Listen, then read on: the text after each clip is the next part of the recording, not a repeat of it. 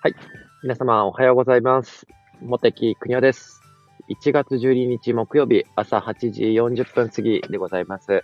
今日はミニストップおもれ町店、おもれ町店の前でさせていただきました。前ですね、あの、この、おもれっていうのが、ちょっと、おもれっていうのがちょっと読めなくてですね、小村町ってちょっと言ってしまって、大変失礼をいたしました。あのまだまだ、高松市民レベルがまだまだ低いでございます。あの、おもれ頂点ですね。はい。結構読むの難しいですよね。はい。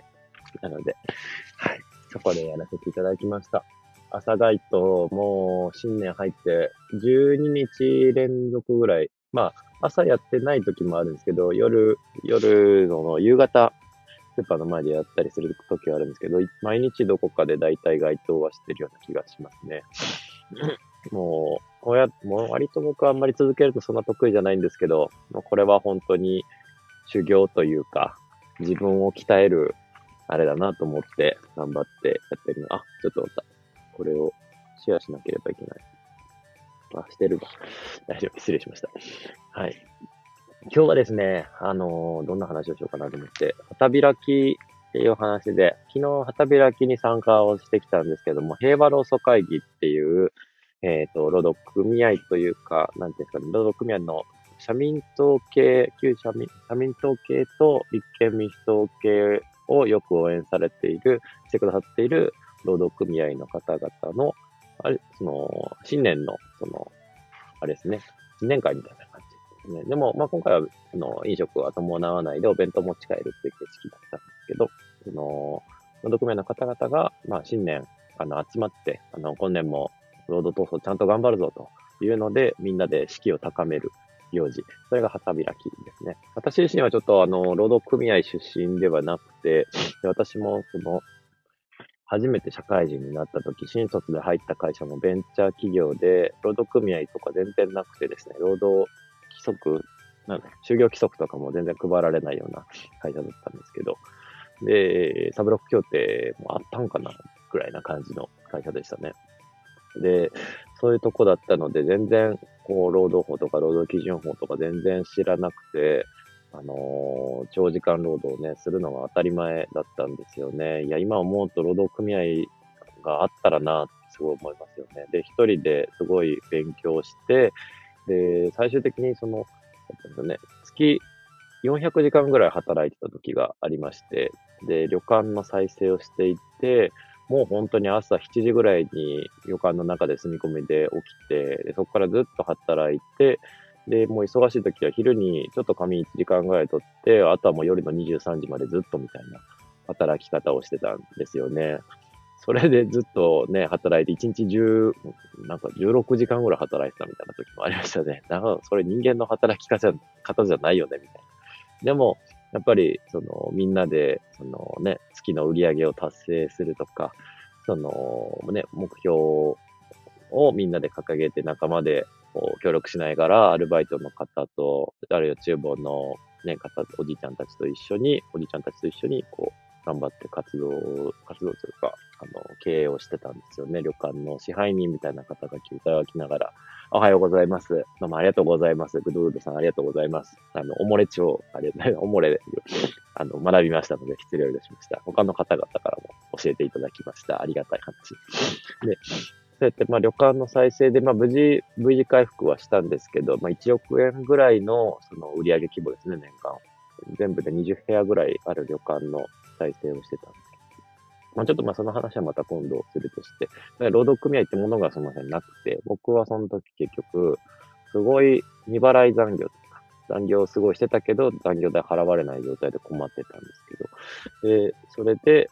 結局残業代の未払い請求っていうのを自分で勉強して、ちょっと社労士さんと相談しながらやって、内容証明をお送りしてみたいな。ことをやったんですよね。で、それ退職をしたんですけど、まあ、それでやっぱり、なんていうか、すごい労働法のことを勉強したんですよね。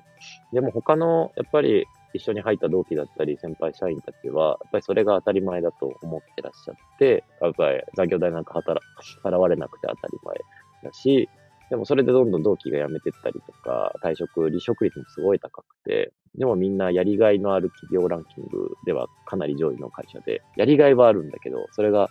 なんていうか搾取されてしまう、やりがい搾取っていう状態だったんですよね。うん、まあでもね、そういう会社が好きな方もいるし、で、若いうちはどうしてもやっぱりスキルを身につけたいから、そのね、厳しくてもちゃんと教えてくれるというか、働かせてくれるところを選ぶ気持ちもわかるし、僕もそう思って入ったので、やっぱりそのね、本来はやっぱり家族とか、プライベートの時間とかも大事にしながら、だとはやっぱり思うんですよね。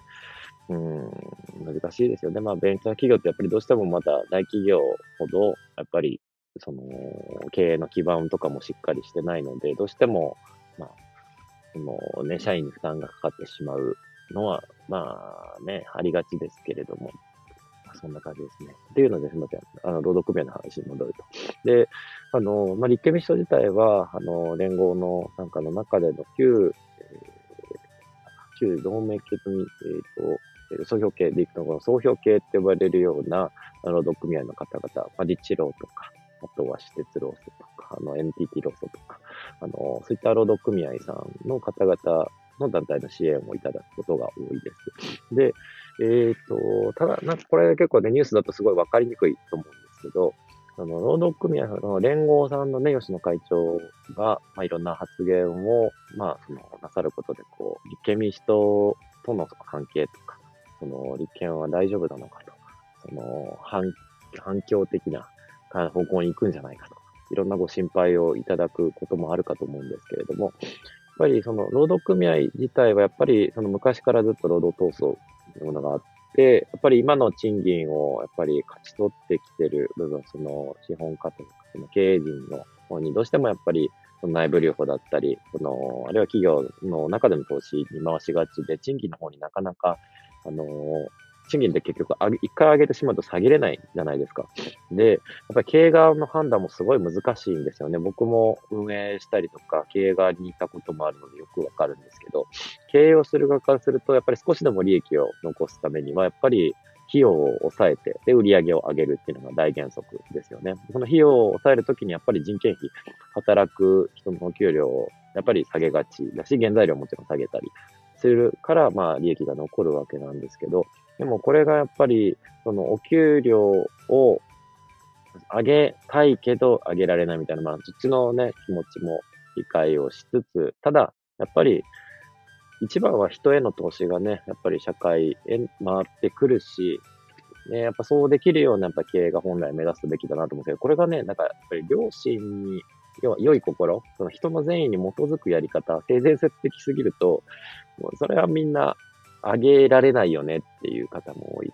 でやっぱりそういう時にやっぱり労働交渉だったり、この労働運動っていうもの本当に大事だなと思います。で、今、海外でもね、フランスでしたっけ？あの、なんかクリスマスのあたりに、あの、デモとかストライキみたいなものも結構大きいのありましたよね。でも、日本では本当に労働運動が今最近やっぱりどんどん力がなくなってきてるというか、低調になりがち。いや、それは、あの、働いている方々が、まあ、今まである程度、今のところまで福利厚生を勝ち取ってきてるっていうのはあるとは思うんですけど、他方で、やっぱりその、正社員と非正規だったりとか、働く方を分断するような、あの、労働の派遣法の改正とかの影響で、労働者自体がやっぱり分断をされてきていて、やっぱり待遇が違う人同士だとどうしてもこう、問題意識とかもずれてきたりとかしますよね。で、それもあるし、えー、そうですね。あと、その、国鉄の民営化とか、郵政民営化とか、いろんな大きい、その会社を民営化していったことによって、そこの、やっぱり労働組合とかも弱体化させられてきたんですよね。そうやって、今までは強かった労働組合とか、その、いわゆる組織運動ができるような、そのものを弱体化させることによって、今の政権側にとってはすごく、まあ、戦いやすい状況というのが作られていたそういうのは僕は無所属で議員をやってた時は全然わからなくてですね、あのー、勉強不足だったんですけれども、まあ、立憲で小川さんのところ、立憲民主党の香川県連というところで今活動してるんですけど、そういった中に入って初めてやっぱり大企業のその中で働いてる方々の思いだったりとか、労働運動がいかに過酷か大変かっていうところ、それがやっぱり私たちの生活にも大切だし、その、一般の市民の方々の生活、暮らしももちろん大事だし、そういう働いてる方々ももちろん同じ市民であって、えそういう方との接点を持ちながら、どういうところに悩みとか大変さを抱えているのかを理解するためにも、うん、私はまあ政党の中で今回頑張らせていただく道を今取っています。ですね。なんかよくあるのが、やっぱりその連合に対するご批判だったり、そういうところに頼り切っている立憲みたいなご批判もいただくんですけど、まあ確かにその、なんていうかね、持ちつ持たれつの関係はあると思うんですけど、大事なのは、そういった方との接点も持ちながら、でもやっぱりあの市民の方とちゃんと向き合いながら、市民派政治のようなものですね、完全無所属の市民派ではもちろんないんですけど、政党にも所属しながら市民派の部分もきっちりとあの追求していく、持っていくっていうのを私の中ではすごい大事にしています。ですね。完全無所属の市民派だけだと、今度は逆にできないこととかもやっぱりできてくるんですよ。できないことというか、その、どうしても国政とのつながりってどうしても薄くなったりとか、できる政策っていうものの連携とかもやっぱり違ってきます。で、あと立憲自体は今香川県の中でも、まあ、各市町村にいろんな先輩議員がいらっしゃったりするんですけど、私がその省庁で一人だけで無所属の議員やった時って、そういう横のつながりとか、もうなくて、で、勉強の機会もなかなかなくて、で、あと、他の町の議会でどんなことが起こったり議論されてるかとか、情報もなかなか入ってきづらいんですよね。でも、そうなっていくと本当にどんどん胃の中の蛙になってしまって、その省庁みたいな、その島の離島のところでの議会って、やっぱり結構独特の文化が形成されていくんですけど、それの異様さにすら、こう自分の中でも気づかなくなってしまうてたんですよね。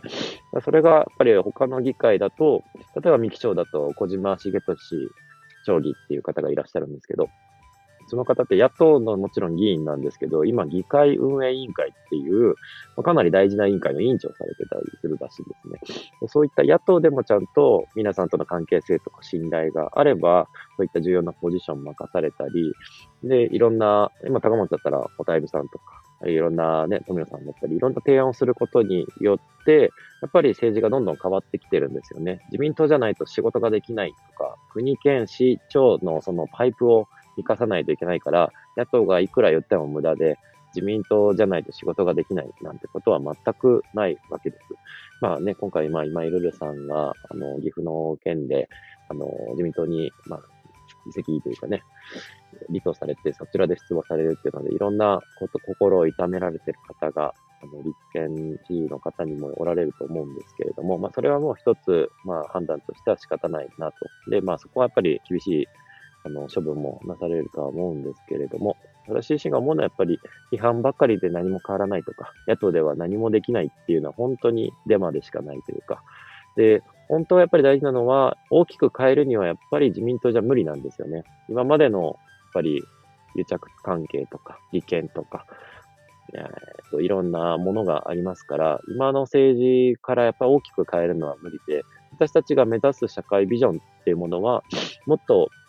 やっぱり人に優しい社会であり、歩行型国家のような、あその私が目指しているのは小川さんにかなり近いわけですけれども、まあ、消費税25%今上げるみたいな話ではなて、みんなで高福祉、高負担の国家であって、その、何ですかね、今上げるんじゃなくて、まあ今は、あの、国債発行したりとか、ちゃんと財政出動をある程度かけて、民間の活力、その市民の生活をしっかりと支えて、経済が良くなって、好景気に入ってきた後に、まあ、税金という形でまた市場からお金を回収して、で、国家として帳尻を合わせるのが一番いいかなと私は思っている立場なんですけど、でその時には、その、他の国家みたいに貯金をしなくても、そんな将来に対して不安がない。で、子供の教育費とかそういったものをあえて貯金で自分で貯めておかないといけないとか、子供がお金がないから学校に行くことができないとか、そういう社会じゃなくて、どんな家庭に生まれても、どんな経済状況であっても、安心して暮らすことができる社会っていうもの。それを作るのが、僕は、やっぱり目指したい社会かなと思っています。ですね。まあ、ちょっとそんなことも考えながら、今回も旗開きということで、いろんな先輩方とお話をさせていただきました。平和と、やっぱり憲法を改めて、本当に今年度、あの、今年守っていかなければならないなと思いました。労働運動もですね、本当に大切なことで、労働基本権、労働の、その労働三権と呼ばれるものを、やっぱり今まで学校教育とか、いろんなところで教える機会というか、教わる機会がないですよね。それを、やっぱり、私たちで学びながら、ちゃんと、まあ、労使協調でね、あんまりこう迎合するのではなくて、